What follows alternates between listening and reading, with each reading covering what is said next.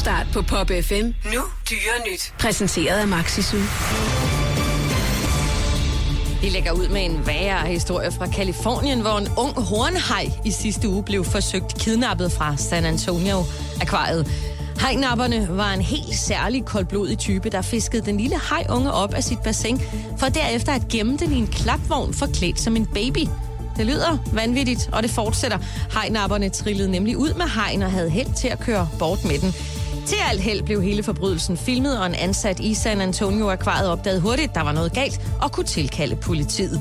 Og ved hjælp af vidneudsagn og trafikovervågning fandt politiet hurtigt frem til forbryderne, der havde installeret ikke bare den stjålne haj, men utallige andre fisk og havdyr i flere akvarier i en dertil indrettet garage. Det lignede næsten en miniatyrudgave af San Antonio Aquariet, fortæller politichef Joseph Salvaggio. Hajen er nu tilbage i sit rigtige akvarium, og politiet har de skyldige bortført på en diæt af vand og brød. I sidste uge var vi omkring London, hvor en kongeboer havde slået sig ned på gaden, men herhjemme kan vi også være med, i hvert fald på Falster. I sidste uge fik en kvinde fra Nykøbing sig en ubehagelig overraskelse, da en temmelig uinviteret grøn kongepyton pludselig lå på hendes køkkengulv og væsede af hende. Det fortæller T V Øst.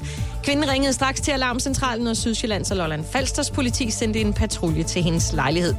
Selvom den type opgaver ikke normalt ligger inden for politiets ansvarsområde, fik betjenten alligevel håndteret kvælerslangen og tog efterfølgende kontakt til Krokodiliså i Nørre Alslev, som tog imod dyret. Kongepytoner er ellers kendt som en god begynderslange på grund af sit milde temperament, men denne her havde åbenbart en dårlig dag, og det havde kvinden fra Nykøbing nok også. Vi bliver herhjemme og tager en tur til trekantsområdet, og hvis du skal samme vej, så tag en paraply med.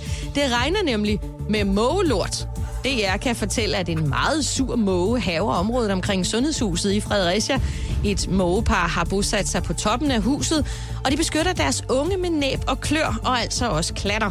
Vi er nogle ansatte, som den bogstaveligt talt skider på, når vi er på vej på arbejde og ved ind ad døren, siger Cecilie Rodschultz, der arbejder i Sundhedshuset.